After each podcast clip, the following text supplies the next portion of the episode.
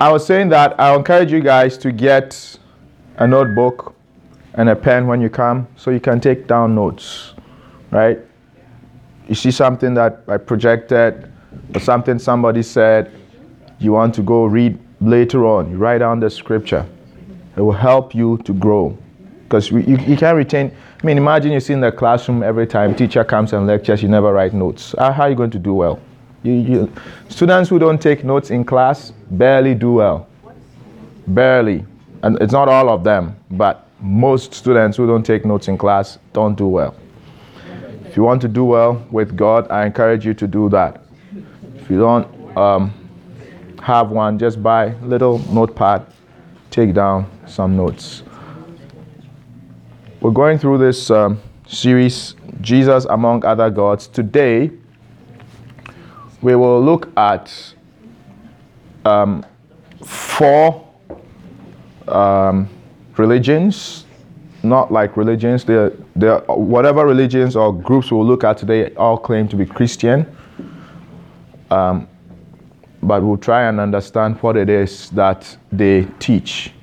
So that once we know, you can help someone who you're engaging with, right? You understand where they are coming from and how you can, from the Bible, be able to show to them that whatever you're following is not in the Bible.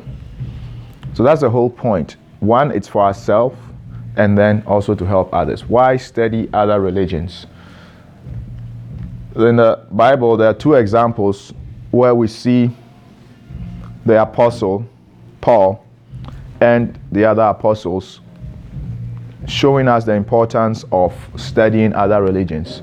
Paul, in Acts chapter seventeen, went to a town in Greek, Athens. He went to Athens and he saw how they were worshipping idols. So he wanted to preach to them, and in preaching to them, I mean, they are idol worshippers. You start to quote scriptures, they don't know the scriptures. They, they could care less about what the scriptures say, right? So he has to talk to them from what they believe and show them that if from this thing that you believe, this is not right. There's a question mark about what you believe. And then after he can present the gospel to them. So we see the Apostle Paul arguing, quoting even some of their books. When he was talking to them, he quoted some of their manuscripts. So for instance, like I'm talking to a Jehovah's Witness, I should be able to know what it is that Jehovah's Witness believe and tell them that I know you guys believe this and this is why it's wrong. You get it? And that's why it's important as we study Jesus Among Other Gods, try to see what other people think about who Jesus is. Jesus himself asked his disciples, who do people say that I am? Right? We have to know what people are saying Jesus is. And then when we know that, then we also have to be sure of who he is really to us. Because after he asked them, who do people say that I am? Then he asked Peter, who do you say that I am? Because it's your being conv- convinced of who Jesus is that will make you now understand that all these other things that people say about Jesus are not true. Okay? And the second um, example we see in Peter, Paul, John, all the letters that they wrote, they told us to um, not be silent when people are teaching false things. So it's, it's, it's just be quiet and just let people teach false. And they actually encourage us to argue with them, contend with them. Jude, when Jude wrote, as the door closed, the two doors, the two doors must always be closed, please. Jude said, contend. Contend means fight. He said, fight earnestly for the faith which was once delivered unto you. Because there are people who have come who are teaching false things. Can I ask that you put your phones down, please? Okay, don't don't be distracted by your phone. We won't be long, okay? Let's give God that honor. Remember yesterday, those who honor me, I will honor them, okay?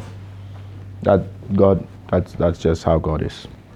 All right, so we have to study other religions. The goal is twofold. One, so that we ourselves can keep our faith and not be persuaded by some other false belief. right? As you are growing up in the Lord and going through school, going through college, going through university, you're going to hear of these whole other things. And if you are not firm and know for sure what we believe as Christians, you're like, um, oh, okay, let me try this one out. Let me try this one out. So it's important to know it now, so that by the time you are thrown, it's thrown at you, it's like, I already know what you're all about. You get it? And the second part of why we want to know this is so we can also win others who have been deceived. You have a friend who is a Mormon and they are deceived. You can be able to show them why their belief is wrong. Okay? Faith makes sense. Okay? Some people want to think that faith is against reason, but no. If you actually spend time to think about it, you'd realize that faith makes sense. Any question before we go on? In this, I wanted us to have one scripture at least in the series. First John four, one to four. Michaela, can you read for me, please? Beloved, do not believe every spirit, but test the spirits to see whether they are from God, because many false prophets have gone out into the world. By this you know the Spirit of God. Every spirit that confesses that Jesus Christ has come in the flesh is from God, and every spirit that does not confess Jesus is not from God. This is the spirit of the Antichrist, of which you have heard that is coming, and now is already in the world. You are from God, little children, and have overcome them, because greater is he who is in you than he who is in the world. Amen. So what this scripture is telling us is that we need to test the spirit. So somebody comes and says, oh, there's this new Christian faith that has come up, and they are trying to get people to follow them. Remember one time Jane and Finch were doing some outreach there, and this other group came. Um, I, I forgot how they call them, but they believe in the black Jesus. Right? They believe that Jesus was black, Rastafarian, and um, they see themselves as Christians. They have come to also set their table to preach, to win people, and to show people like us who think we are the real Christians, to show us why we are wrong. You know, so if you are not really firm and know why you are right, somebody can easily sway you out of the way. So he says, believe not every spirit. Every religion, there's a spirit behind every religion. It's not just um, words.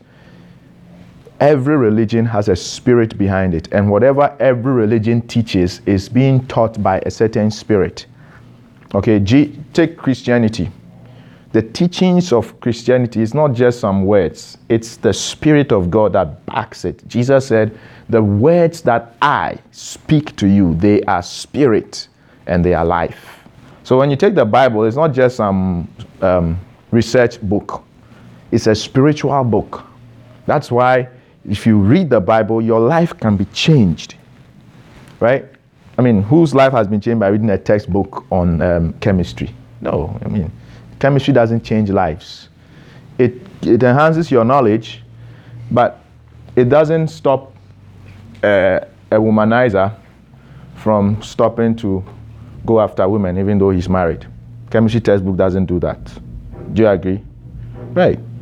Chemistry textbook will not stop um, somebody who beats his children from beating his children. You'll be a scholar and everything, and know and be able to teach you physics and teach you biology and teach you everything. It's like some of the professors that you'll meet, but you go into their life, it's a mess, complete mess in their life.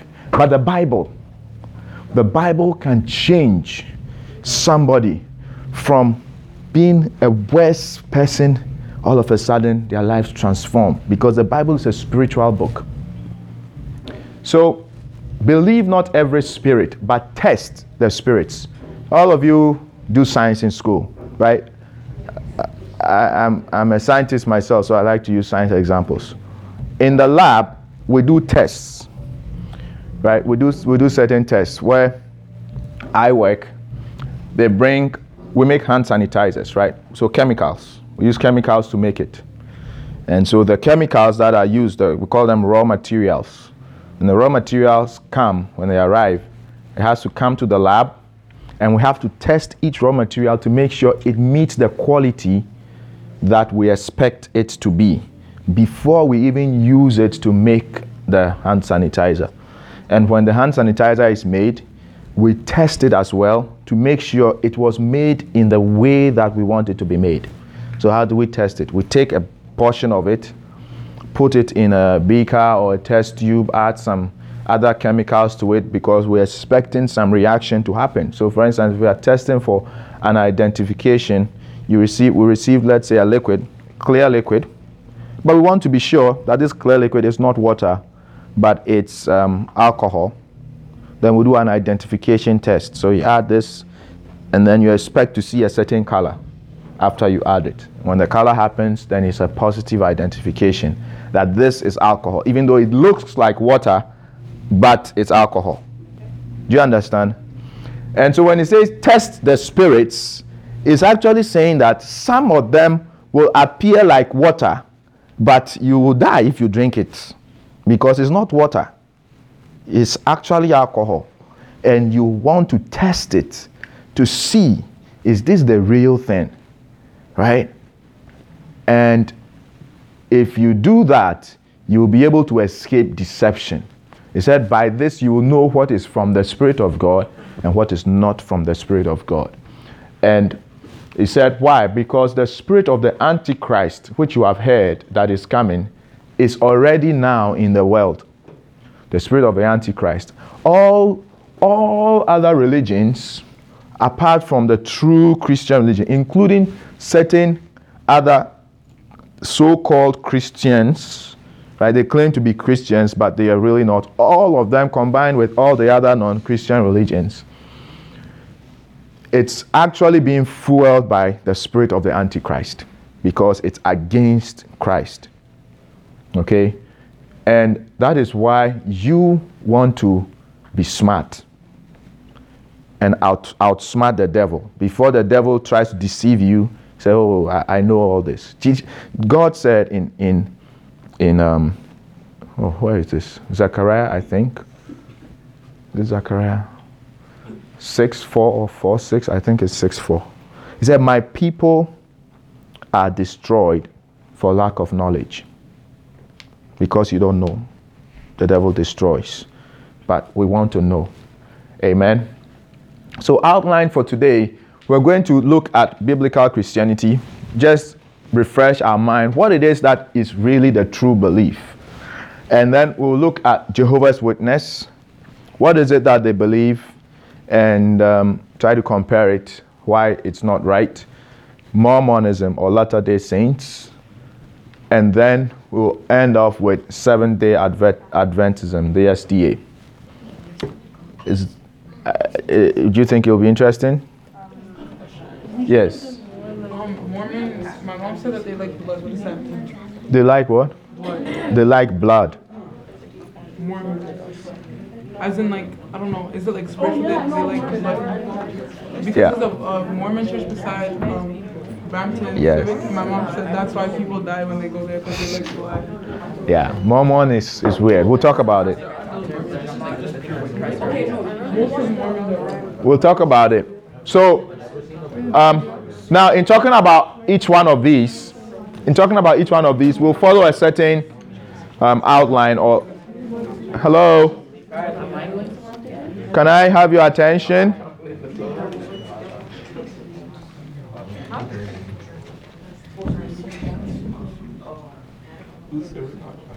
Are you paying attention?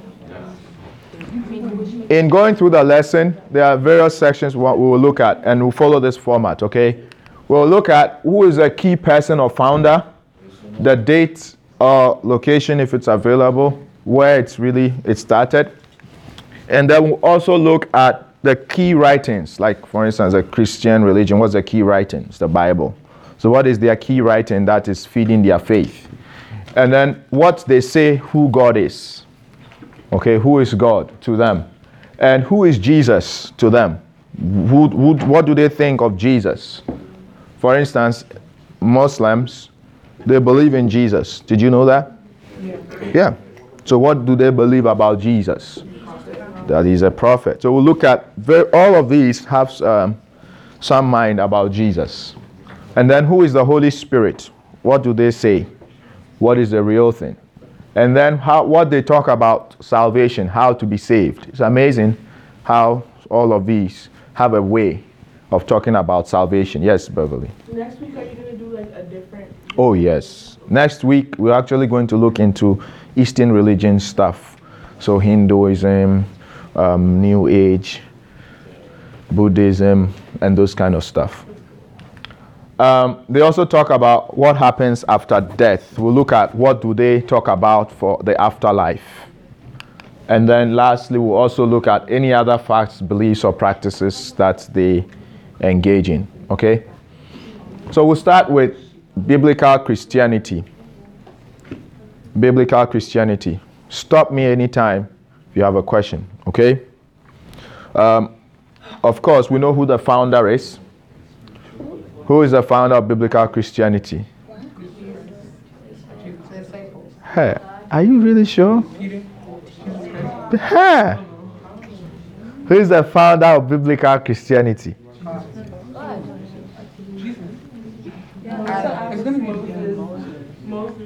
Final answer? Final answer? It should be Jesus. Who thinks it's other, otherwise any person other than Jesus? Yes. God. But Jesus is God. Or you mean God the Father? Yeah, God the Father. You mean God the Father. And then who else? You said who? Moses?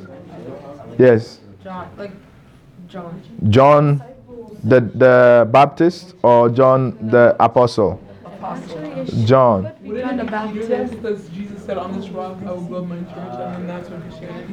What do you think? Who is the founder of biblical Christianity?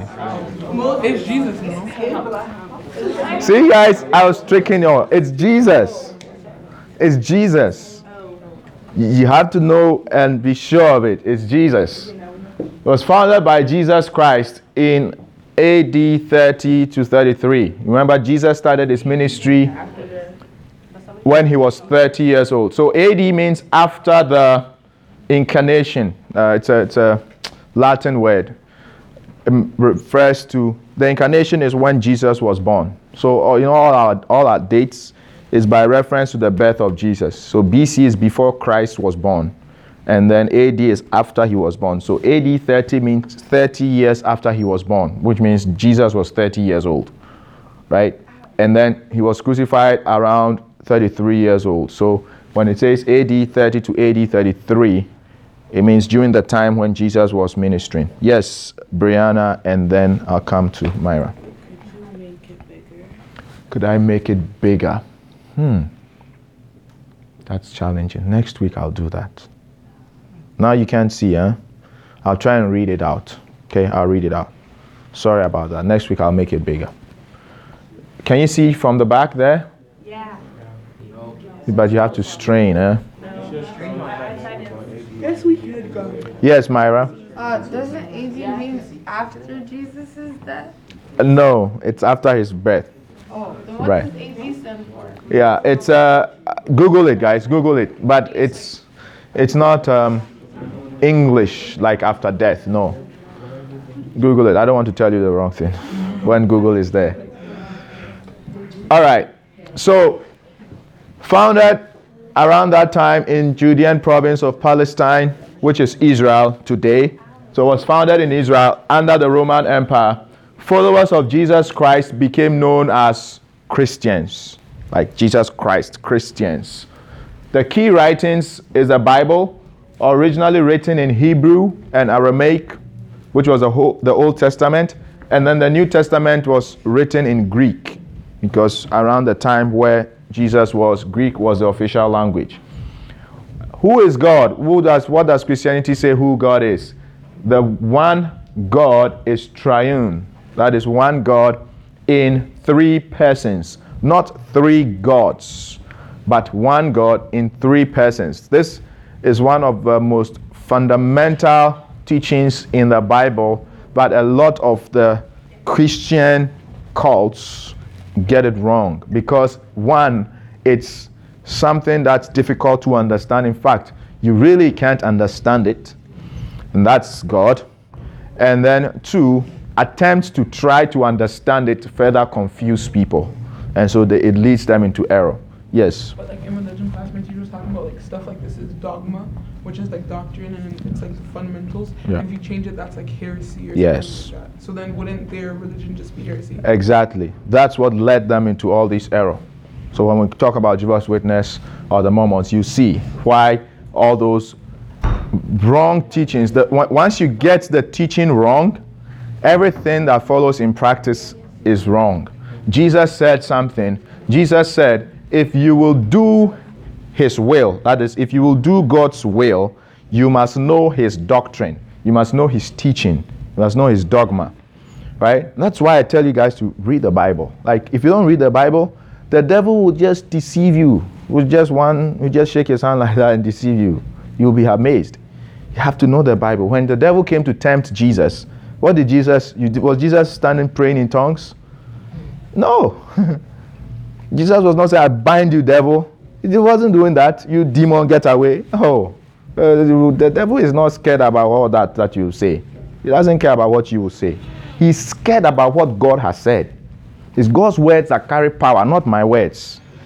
Right? So G- even Jesus, when the devil was tempting, he said, it is written, you shall not tempt the Lord your God.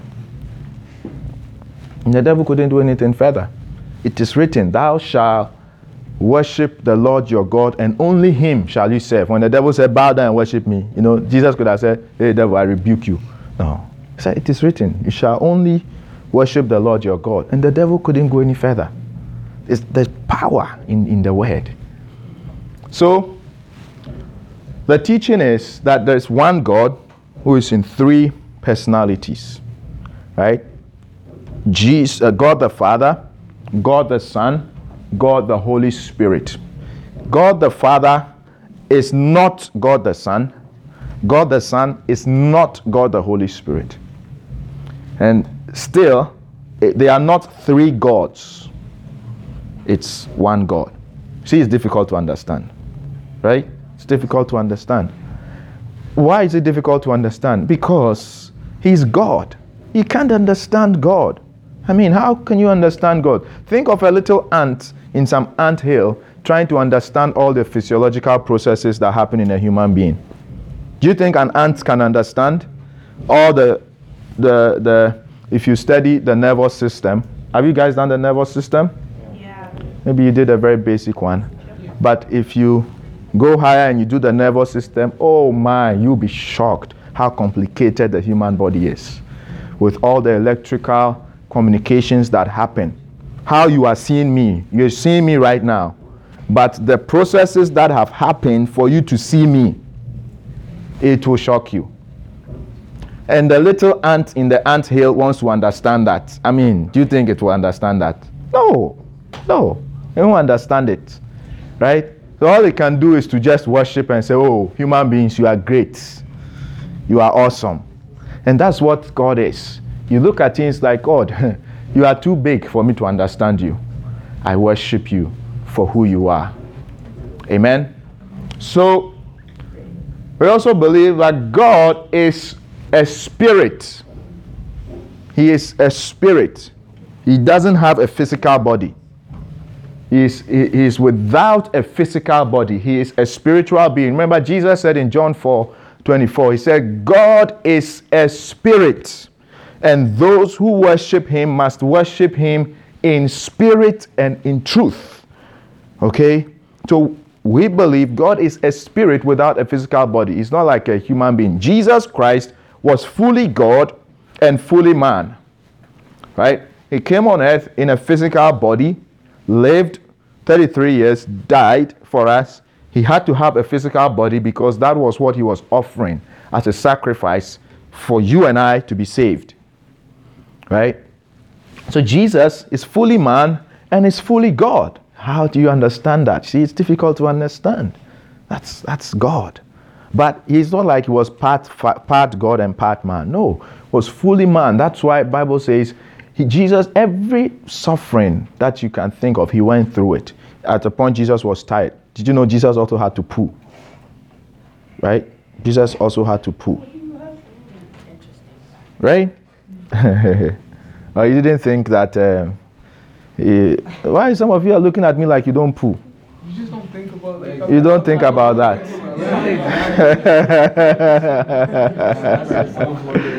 Ah. Anyway, that's me. That's just how I talk. Okay? But Jesus was fully man. At one point, he walked for a long time and he was tired. The Bible says he was tired.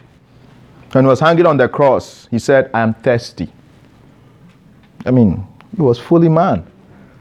He's, if he's fully God, he's fully God too, but he was fully man. Because he, well, he could have had spring of water in his mouth. He doesn't need to be thirsty. But he was thirsty. He was tired.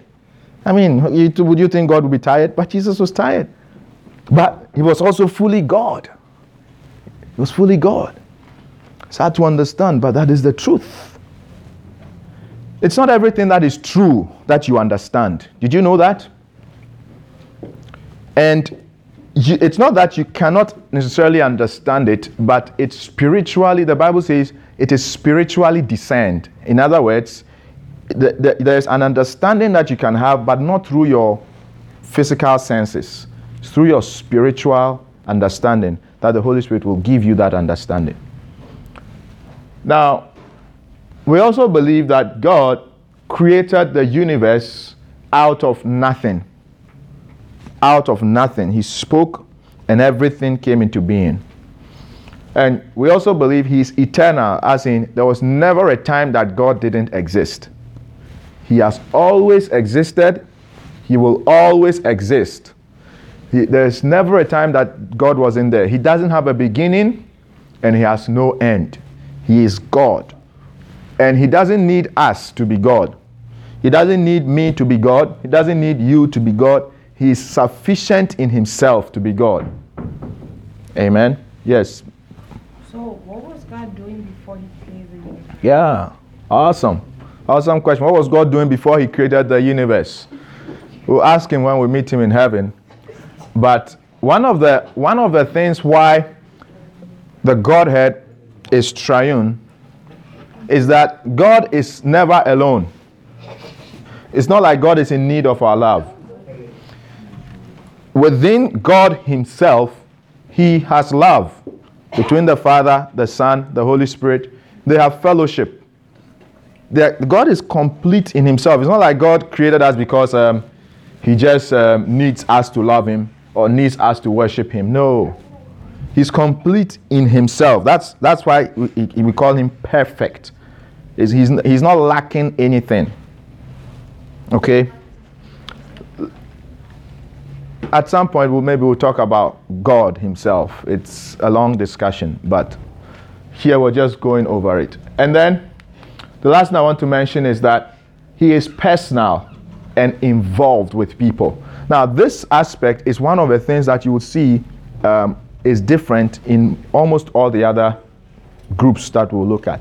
The thing that the Bible teaches is that God is personal, as in, he likes to have a personal relationship with us, right? And it's difficult for the other groups to believe that because there's like, I mean, no, God should be like somebody out there in outer space whom you cannot relate to. You can't, he's concerned about the galaxies and the stars. He's not really into into your, um, what food will you eat in this afternoon? Like uh, they don't, they think God doesn't really care about those little, little stuff. But we believe, because the Bible teaches that God is very much involved in every little detail of your life. He cares. He cares about you, and he wants to have a personal relationship with you and be involved. So much so that when we fell into sin, he actually came to die for us. That's how much he cares to be involved with our lives. I mean, God could have said, like I told you, he's complete in himself. He doesn't really need us. They could have said, well, I created you guys. I told you not to disobey. You disobeyed and you are falling to sin. Well, all of you, go and die. I don't really care. I'm okay with myself. Right? He was okay with himself. But he said, no, because he really wants to be involved with us. So he said, what will it take for me to get them back? It has to be a perfect blood, because he has said the wages of sin is death. And because we have sinned, we had to die. But he didn't want us to die. And the only blood that can die in our place and take our place has to be a perfect blood, and there was nobody perfect because we are all sinned. So it, it had to be himself. And he said, okay, if that's what it will take, I'll, I'll do it for them. Right? I'll do it for them. That's how much personal he is. Amen? So that's what we believe. What are other things? Who is Jesus? What do we believe about Jesus? We believe Jesus is God. He's not um, like uh, a man, just a human being that um, God just um, empowered to do whatever. He is God. He's the second person of the Trinity. And as, as God the Son, he has always existed and was never created. Okay? Jesus wasn't created when Mary gave birth to him. Did you know that? Jesus has always existed. Like I told you, God, there was never a time that God didn't exist. So there was never a time that Jesus Christ didn't exist. Jesus has always existed because Jesus Christ is God. You're confused? Yes, Michaela. If Jesus was always God, then why did God say that he had to send someone if he already knew that he had someone to send? If that makes sense. Um, like if Jesus was always there, right. And like because God knows everything, he already knew we were going to sin, did he create that from himself because he already knew we were going to need him? Why didn't he just send him from before? Ah. Uh, I don't know how to answer that question. The way, maybe the, the, the, the other way to look at it that might help is that God has always existed. When I say God, I mean God the Father, God the Son, God the Holy Spirit. Bible says even Jesus Christ was crucified from the foundations of the world. So God creating Adam knew what Adam would do. Knew that we will, he will need to redeem us. Right? He was creating Adam. I mean, you think about it. If he, if God is not personal, doesn't want to be involved in our lives, and he's about to create Adam, and he knows this, he, he, he wanted people who were who had their free will. He didn't want to create robots. He wanted people who had their free will, so that out of their will they can choose to worship him or not to worship him. So he created Adam like that. So Adam could have that free will. It's the same with that. That's how the angels are too. The angels are not robots. I hope you know that. The angels have the capacity to disobey God. That's how come the devil is the devil. Are you following? Okay. And so, he created man and know that that's what Adam will do. And already, even before creating man, he made a provision that I'll send my son so that he will die in their place. So, what happened when Jesus was born was that he had to, the legal way for God to be involved with human beings is through a human body. That's the legal way for spirits to operate on earth. So even the devil, he can't just do things by himself because he's a spirit. If he needs to do something, he needs a physical body. So he will use somebody. Somebody who avails themselves, open up. The devil will do something through you to destroy things in our world. Okay, what's wrong? Yes, um, Judah. Um, is there any reason why uh, Jesus was sent in that time period? Is there any reason why Jesus was sent in that time period? Very good question. Like, why didn't he just come right after Adam fell, right? Why did he have to wait?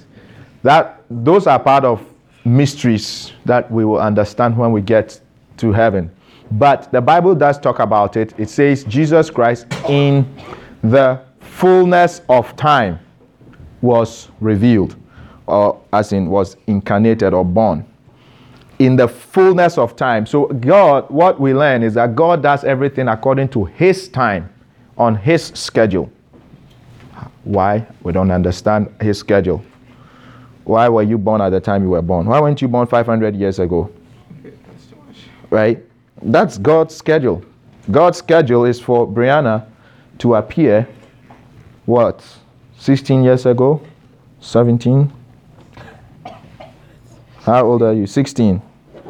So God's schedule was that she will appear sixteen years ago. And she appeared. Novelette appeared what? thirteen. thirteen years ago, and she appeared. And I appeared when? forty-five. seventy-five years ago. thirty-eight, thirty-six, thirty-four, thirty-five. Uh, thirty-five or thirty-six, right? I don't know. I don't know.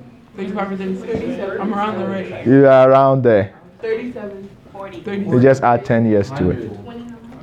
forty-seven. I'm no. kidding. I'm not telling you guys. Let's move on. Well, you are. It's for me to Why know for and for you to find out. And for you to find out. What? I don't know Uncle Kwabna's age. forty-seven. Let's move on. Come on. So, where were we? Where, where was I? Where was I? Okay, Belinda. You have a question. Um, so you see how you said like God was there like you know for a long time before He created the universe and everything. So then what was the okay not like what was the point but like why did He create the universe if He knew that sin was gonna come into the world and then He was gonna have to send people somehow? Yeah, why wouldn't He just be Himself and forget about us? And He was perfect in everything. Right? Because God is personal. He just wanted some people that He can just love. But yeah, Jesus and the Holy Spirit. Yes. Angels. Yes. So you're not happy to be around? No, like I am happy to be around. Why? Because I am happy to also know God, being around and enjoy God. Right? Let's move on. Let's move on so we are not distracted. As God the Son, Jesus has always existed and was never created. He is fully God and fully man. The two natures joined, not mixed. As the second person of the Trinity, He is co-equal with God the Father and the Holy Spirit. You know, some like to think of Jesus as being um, less of God than God the Father, right? But no, the Bible teaches Jesus is equal in His nature as God with God the Father. And both of them are equal in their nature with the Holy Spirit, as God the Holy Spirit is. They are all equal in nature. It's not like whatever. Do you get it? They are both equal. So He's co-equal with God the Father and the Holy Spirit. In becoming man, He was begotten through the Holy Spirit and born of the Virgin Mary. Now, this is, these are these are part of the supernatural components of our Christian faith. Right? These are some of the things that make other people difficult to believe and accept our Christian faith. It's like, what do you mean Jesus was born of a virgin? Right? But there is all that proof that that was what happened. Supernaturally conceived by the Holy Spirit. Born of the Virgin Mary. Jesus is the only way. Is this hot in here? No. You, perfect? Okay. Jesus is the only way to the Father, salvation, and eternal life. The only way. That's what the Bible teaches. There is no other name amongst which we must be saved except the name of Jesus. And then it also teaches that He died on a cross according to God's plan as the full sacrifice and payment for our sins. He rose from the dead on the third day, spiritually and physically immortal. You know, it's easy in our little minds trying to understand the resurrection. We think of the resurrection as Jesus' spirit just arising, right? But that's not really resurrection if it was just His spirit arising. Resurrection means His physical body that was dead was raised up. So, th- so that's why His body wasn't found. His body wasn't found. What was the question? So where did He rise up physically? Mm-hmm. So He has His physical body with Him. In heaven? It's in heaven. You see Jesus right now. He, yes, heaven is a spiritual place. But yes, how does that work? Because I thought the question is, how do we even go to heaven ourselves? If you read First Corinthians, guys, are you listening? You interested in me answering the question? If you read First Corinthians fifteen, it talks about resurrection. And in there, it tells how there are different kinds of bodies. and it talks that there's a spiritual body and there's a physical body. And then it talks about how our body right now, which is full of sin, is corrupted and it cannot inhabit heaven.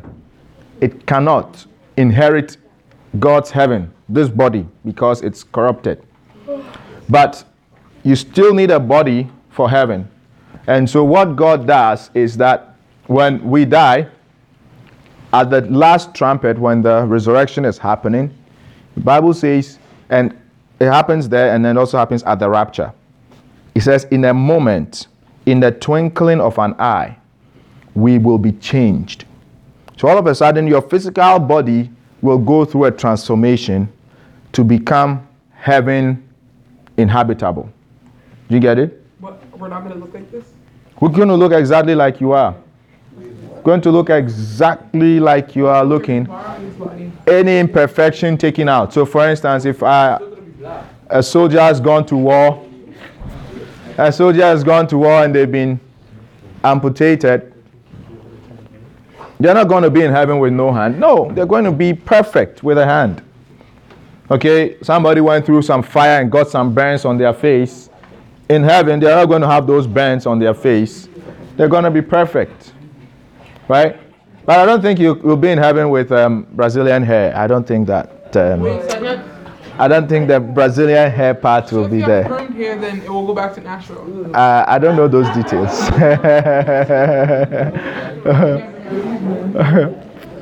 But we believe that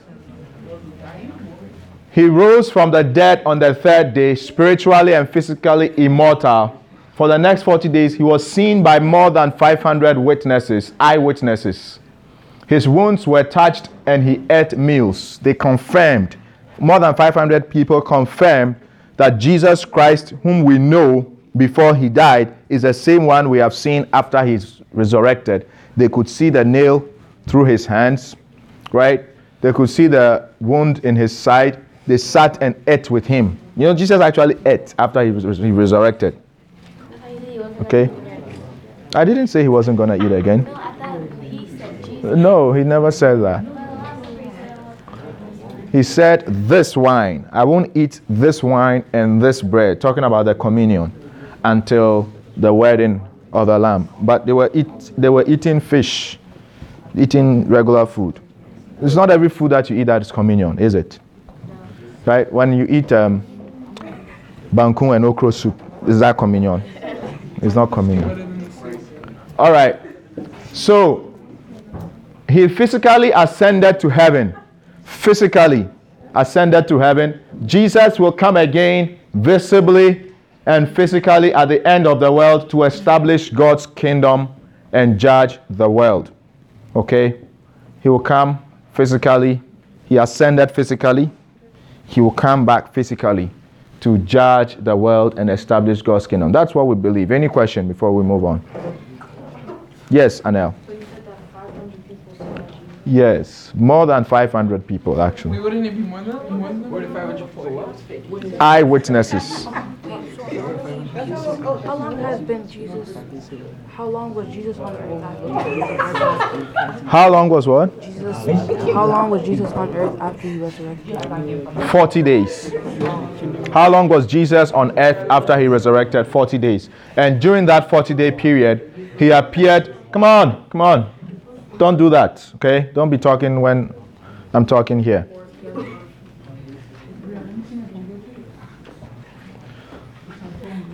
So, forty days after he resurrected, he appeared to more than five hundred people. Right. In forty days. And so, who is the Holy Spirit? We believe the Holy Spirit is God, the third person of the Trinity. The Holy Spirit is a person, not a force or energy. Very important. Are you surprised? Yes. The Holy Spirit is not some immaterial, impersonal force or energy that is there. It's like um, he ha- he's just some energy, no feelings, no whatever. He's just some force, some power. It's like electricity that comes on people and they just shake and fall down. No, no, no. That's not the Holy Spirit. The Holy Spirit is a person, And what do we mean when we say the Holy Spirit is a person? What do I mean when I say that um, Robert is a person? Right? Robert is a person. He has likes and dislikes. What food do you like best? What's your favorite food? You have one. Hey, I was going to buy it for you. uh, he has likes and dislikes. I'm sure he won't like it if I were to slap him right now. Will you like it? He won't like it, right? He will feel hurt. Do you get it? He will feel hurt if if I try to slap him. But if I try to slap this chair, uh, do you hear the chair crying? Is that is the chair saying Ajay? You see, the chair is not saying Ajay because the chair is impersonal. It's not. It's not a person. Do you understand? Hello. But a person has feelings. A person has things they like.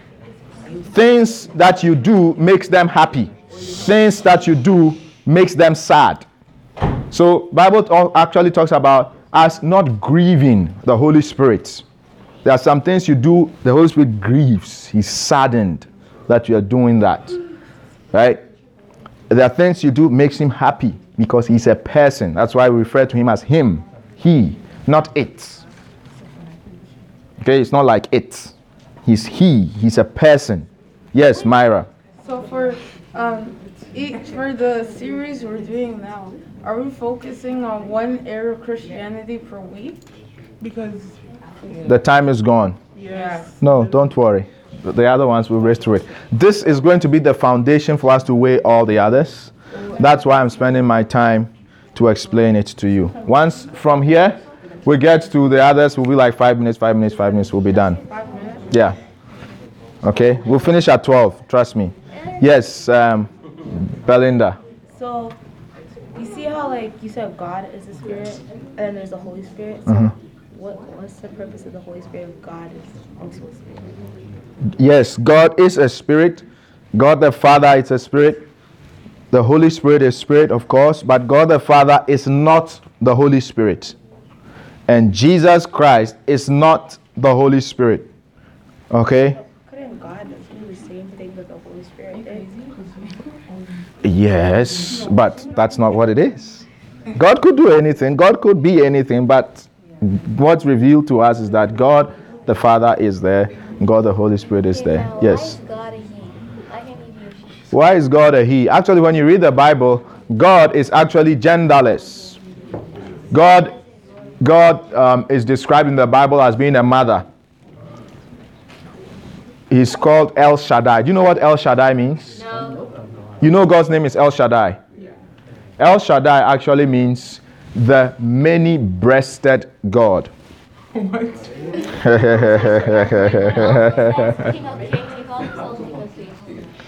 Try and listen to what I'm telling you, okay?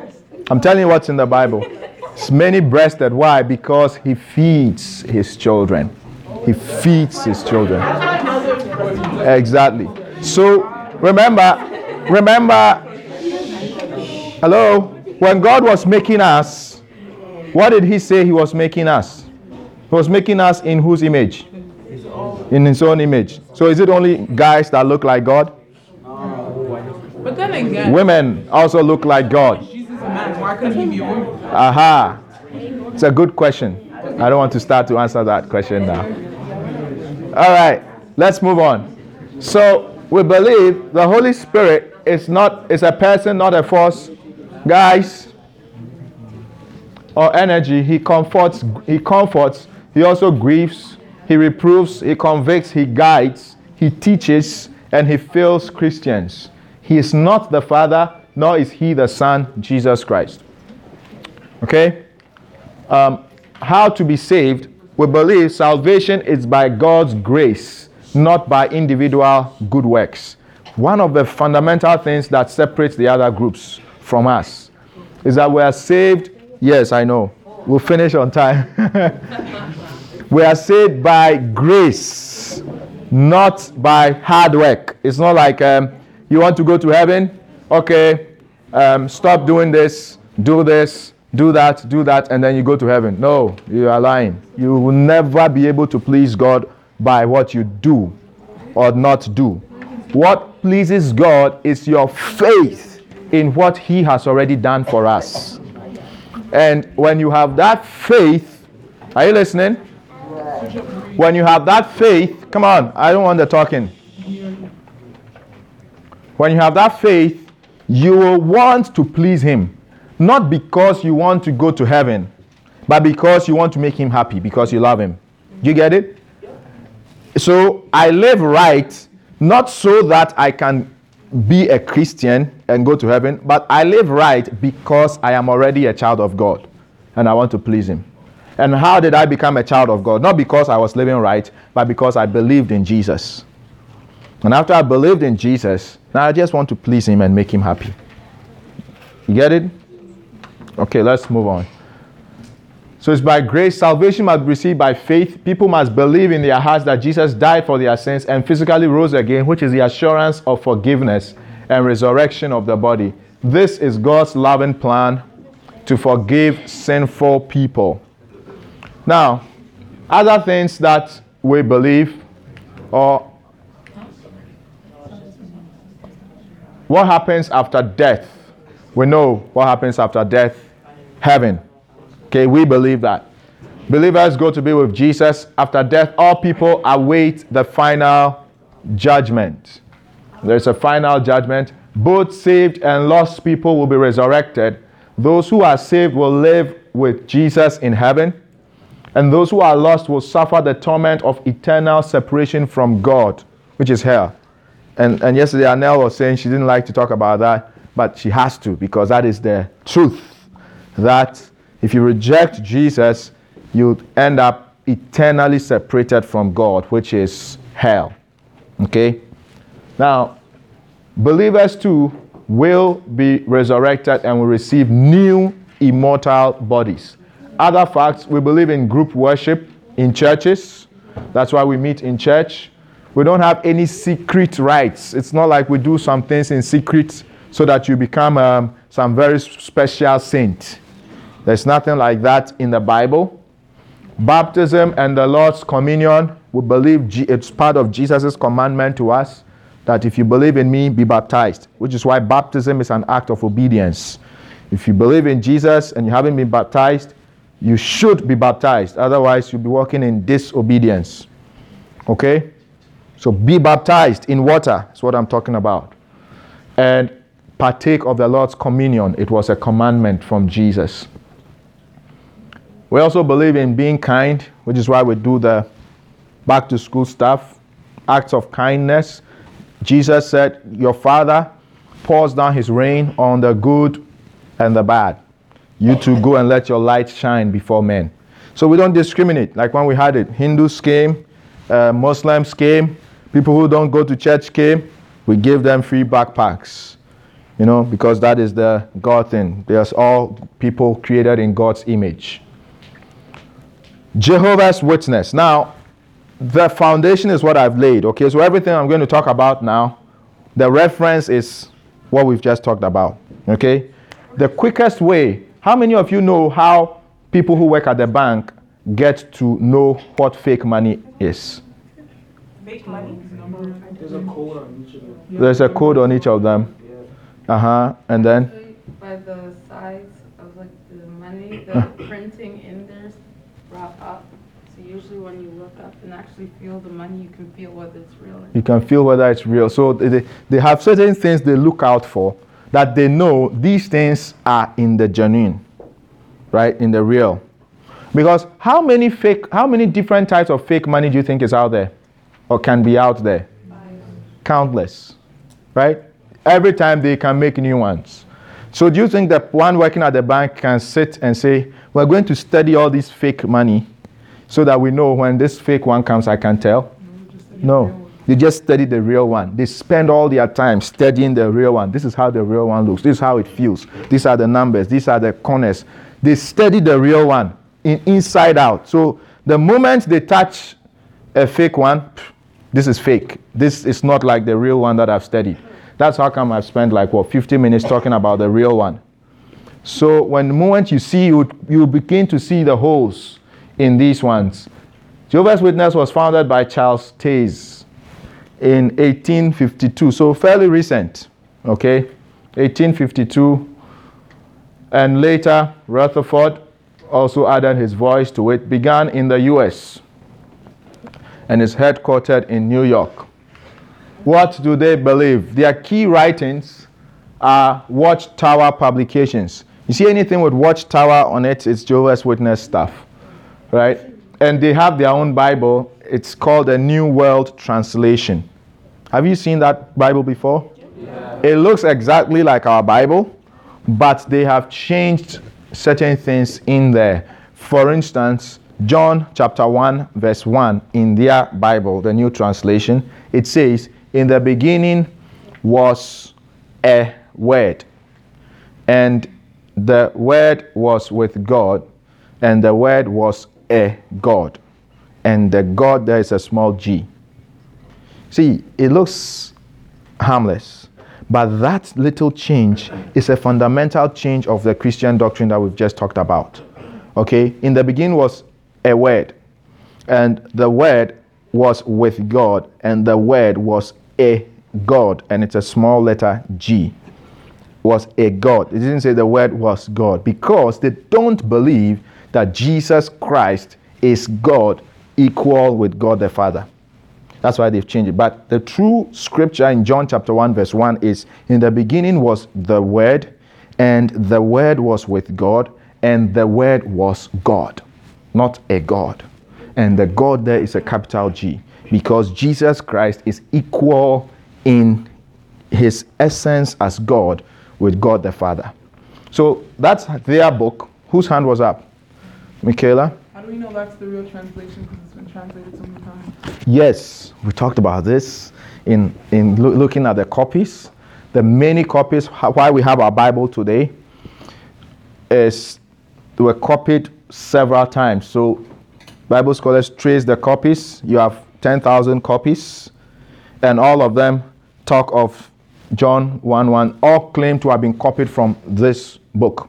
So I have one book here that I wrote, and you are copying my book, and one thousand copies of it have this verse written this way, and this one has it written differently.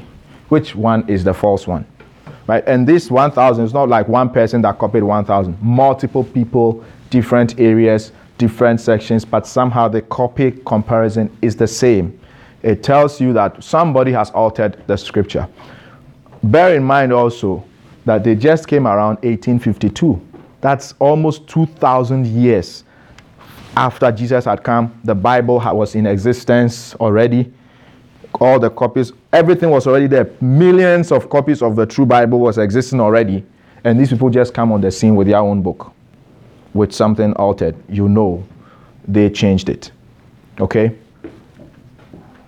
Can I move on? Yeah. Do you think I'll finish? No. No, I don't think I'll finish. But um, we'll continue next week. Okay. I don't want to rush through it because I think it's important. Um, who is God? They believe there's a one-person God. They don't believe in the Trinity. And that one-person God is called Jehovah. And they believe Jesus is the first thing that Jehovah created. So they, that's why they don't believe Jesus is God. They believe Jesus was created by Jehovah. That means that, that what, what that means is Jesus has a beginning. That will not make him God, because God has no beginning. That's how come they don't believe Jesus is God. Jesus is uncreated, like God, uncreated. Um, they believe God's name is Jehovah.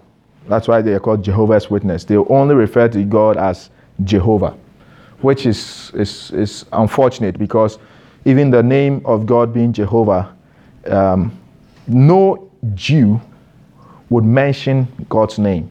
Isn't it Yahweh?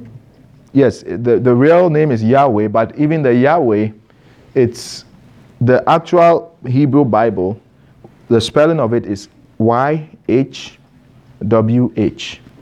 It has no vowels in it, because the Jew, to the Jew, God's name is so holy that you don't even want to mention it on these unholy lips, right? So they don't, the Jew never mentioned God's name when they are, even if you read a book written by a Jew, when it gets to God's name, he will write Y dash dash H. They will never write his, his name in full because his name is holy, right? And so what happened was when we're trying to write the Bible and mention God's name in the English, they, there's another name for Lord in Hebrew, which is Adonai. Adonai means Lord or Master. And so they picked the vowels that were in Adonai and inserted it into the Yahweh, Yahweh, the Y H W H. So Yahweh, the Ado, the A in Adonai was Y A H, so they put the A there, right? And then Adonai, the O, they put it after the H, so Yahovah, right? And so it was a Yahovah that became Jehovah in that name, Jehovah. And they think, no, this is God's true name, Jehovah. So we're called Jehovah's Witness. Who is Jesus? They believe Jesus is not God. He, before he lived on earth, he was Michael. Michael? Yeah. They believe Jesus was Michael the archangel and that Jehovah made the universe through him. On earth, he was a man who lived a perfect life after dying on a stake, not a cross. They believe Jesus didn't die on a cross. He died on a stake, which is a wooden pole, but not on a cross. He was resurrected as a spirit. So you see, they don't believe in the bodily resurrection of Jesus. His body was destroyed. Jesus is not coming again. They believe Jesus is not coming again. He returned invisibly in nineteen fourteen in spirit. Right? Very soon, he and the angels will destroy all non-Jehovah's Witnesses. Means we are all going to be destroyed very soon by, by God. That's what they believe. Yeah. It's amazing. You see, once you know the truth and you hear some of these things like, no, no, no, this is weird. No, this shouldn't be. Right? Any question? Yes, Anel. Let's see what they believe about the Holy Spirit. Let's see what they believe about the Holy Spirit. They believe, lo, bless you. You see, Jehovah's Witness is making her sneeze like that. They believe the Holy Spirit is not God and he's impersonal. He is rather an invisible active force. So they believe that he's just like some force or some energy. He, but he's not God. He's just um, some kind of tool that God uses, right? So it's he's just some kind of tool. He's not God. That's what they believe. How to be saved? They believe the only way to be saved is to be baptized as a Jehovah's Witness. And most followers must earn everlasting life on earth by door-to-door work. So that's why they actively engage going door to door, trying to talk to people because they are working for their eternal life. They want to be to be in heaven. But if you are a Jehovah's Witness and you don't go door to door, it's like you are not going to be saved. Sorry, I'm reading um, how to be how to be saved. How to be saved. Yes. I met this Jehovah's Witness. Uh huh. They were attacking you. Look, she's like, she's like, uh, because I was trying to ask her questions, right? We're just talking to her, and she's like, oh, you believe the earth is going to be destroyed and stuff like that. And she's like, but we're going to live here and stuff like that. And then yeah. She was like saying, and after I kept on asking her questions, she's like, no, stay in my line yeah. and stuff like that. She's telling me, like, I have to follow her way. And yes. Stuff like that. They are always like that because that's what they are taught. They are told that they shouldn't believe anything from the Bible that we use, and when they go, they have to stick to the script. So one of the quickest way to get a Jehovah's Witness to leave your home is when you know about what their teachings are and you begin to ask them questions about it. Why is this? Why is this? you realize they, they will feel uncomfortable because you are taking them out of their script. They just have a nice script to sort of convince you to come on, because they don't tell you all of this stuff, right? But if you know and you begin to ask them, why is this, why is that, they'll be uncomfortable and they will leave because they don't want to lose their own members. So usually it will be one older person, somebody who's been amongst them for long, and then a younger person. And when those questions, when you begin to throw those questions at them, the, usually the older one will say, it's okay, let's go. Because they don't want the younger one to be persuaded and begin to question what they believe. They will just walk away. Always, always like that. You never see somebody who has just become a Jehovah's Witness, two of them coming to you. They will never do that. They will put one who has been in it for a long time and then one who is learning, and always do that. What happens after death?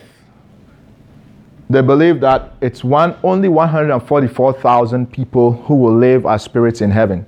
And those people have already been chosen from um, from the time that Jehovah's Witness started to nineteen thirty-five. So they started around eighteen something, right? So nineteen thirty-five, the one hundred forty-four thousand was reached. So those people are already going to be in heaven. The rest of them, they are going to be on earth. That's why they don't believe in heaven. They believe that the heaven is only one hundred forty-four thousand. You know where they're getting that number from? You remember when we talked about the apocalypse? In the book of Revelation, there were one hundred forty-four thousand that were from Israel. They were Jews. In the Bible, God preserved one hundred forty-four thousand Jews who the Antichrist could not kill or harm. And those Jews were to go to the ends of the earth to talk about Jesus to people and to tell them that judgment is coming. Don't take the mark of the beast, right? And they take that one hundred forty-four thousand and say, no, these are the one hundred forty-four thousand who are supposed to go to heaven. The rest of us, we are on earth. So it's wrong interpretation of the truth that leads into that kind of error. That's why Jesus said, you shall know the truth, and the truth will set you free. There's power in truth. That's why the devil's biggest weapon is lies. I mean, look at the news media. Fake news. Anyway, the point is, you by all means want to know the truth. Yes, Michaela? It says the great crowd live on earth and most will be God. But if you're dead, how do you live on earth? Like, I don't get that. It, that is, during the time that they lived, so no they have to live. Die. And when they die, they believe... See, what happens after death? The, right, the rest of the righteous, the great crowd, live on earth and must obey God perfectly for one thousand years or be annihilated. They believe in, you know, the one thousand years is coming from the millennial reign, that, that teaching. But they believe that all of them will be, those Jehovah's Witnesses who lived properly before they died, will be resurrected to live again in that one thousand years. All of us who never believed, who are living, will have an opportunity during that time to believe in their whatever. But if not, after the one thousand years, we're all going to be annihilated. And when they mean, what they mean by annihilated, they don't believe in hell, as in a place of punishment where you never die, but you're always in torment, which is what the Bible teaches, right? Because the soul never dies. The soul of a human being never dies. So even when it's eternally separated from God, it is still alive, only it's going through um, torment. But they believe, no, you just be annihilated, which means they will, you'll, you'll be burnt and just vanish, and that's it. You, you'll cease to exist. Very weird. Um, let's end with let's end with this. Other facts. Other facts, beliefs, or practices, also known as International Bible Students Association. They meet in, so that's another name for Jehovah's Witness, International Bible Students Association. They meet in Kingdom Halls instead of churches. If you've seen any Jehovah's Witness building, it's called Kingdom Hall. They don't call it Jehovah's Witness. Active members are encouraged to distribute literature door to door. Once a year, they have an evening meal called the communion. Only anointed ones may partake. Who those anointed ones are, I don't really know. do not observe, they don't observe holidays or birthdays. They don't observe holidays or birthdays. They are forbidden to vote. So Jehovah's Witnesses don't vote. Did you know that? They don't vote. They don't salute the flag. And they don't work in the military. They don't accept blood transfusions. Even if they're dying? Yes. They don't accept blood transfusions. Yes, Emmanuel. So, what's the point of like, giving, like, spreading their word or whatever, right? If you're gonna die and just vanish anyway. Aha, it's a good, good, very, very good point. Right. Very, very good point. See, you see, these are some of the, these are the questions. See, you're, you're a young man, you're thinking, and these are the questions that when they come and you throw it at a young person amongst them, they start to think about, um, yeah, I think what the guy said, really, I need to start thinking. Exactly. Because there can only be one truth. I mean, you can't have two truths about the same thing. I mean, this is either black or white. It's It can't be both, right? Right, unless it's whatever, but it, there can only be one truth. There can only be one Ruth. Marvel. Amen. So next week, uh, we will continue. Next week, I'll, I'll race through quicker. And um, we'll have more time next week, God willing. We'll look at Mormonism. Yeah, I know. We, uh, we have to end it. Sorry? The ban. Oh, really? Send me the link then. We can watch it next week. But I want you to watch, I want you to, um, let's pray. Are we not going to do offering? Actually, we'll do offering. Let's pray and then after we'll do offering. Let's pray because we've finished the word. We want the Holy Spirit to help us so we can reach out. Let's be on our feet. Be on our feet.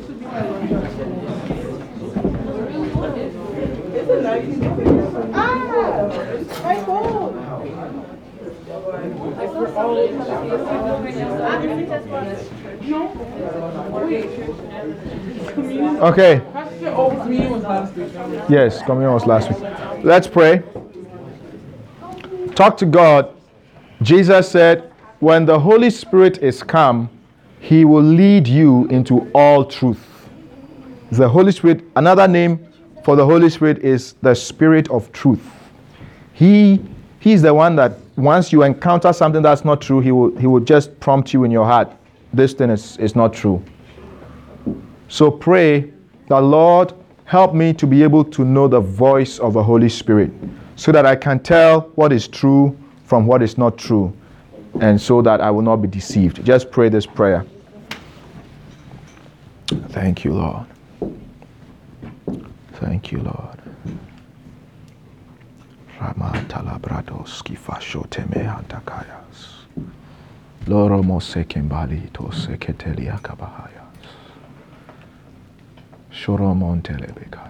the Spirit of Truth.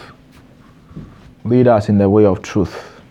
Deliver us from every way of error and give us the courage and boldness to defend what we believe and to be able to share it with others boldly, courageously. Thank you, Holy Spirit. In Jesus' name we pray. Amen.